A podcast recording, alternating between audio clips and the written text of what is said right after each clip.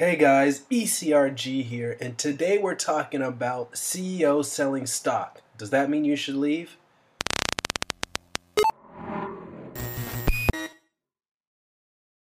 Hey guys, ECRG here, and today we're doing a video that was not submitted by anybody else, you know, was not left in the comment section down below, but this is a question that I had just because I had seen this a lot uh, sometimes you read articles about you know CEOs or top level executives selling large amounts of stock, or you see a CEO selling, uh, you know, buying a large amount of stock, and what that really means for the employee. Uh, does that mean something good? Does that mean something bad? You know, if they're selling the stock, does that mean I, I need to get the heck out of Dodge?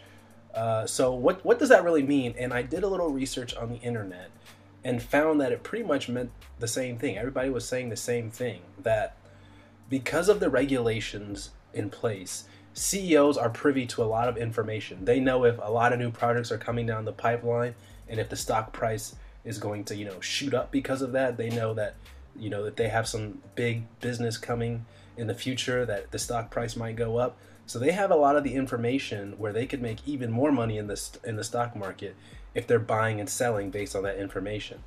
So pretty much when a CEO buys or sells a large part of the stock, they set up what is what is a plan well in advance to buy and sell shares.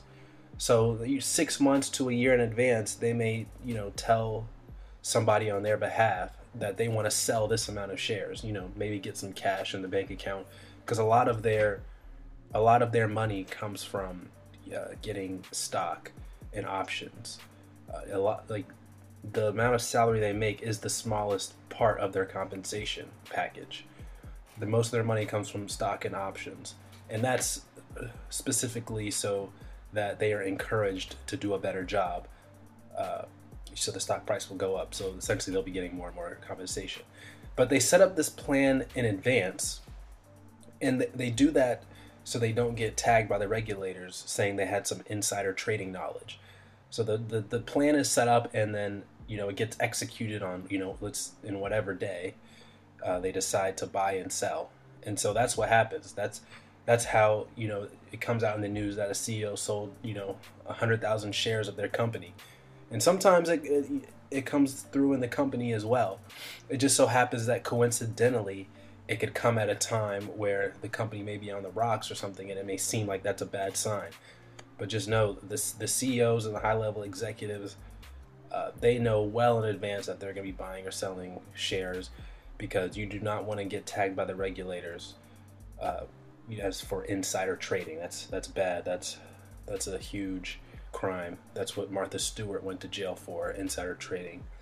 And, you know, they, they, they want to avoid that as much as possible, obviously. So, just want to do this quick video on that. What does that really mean?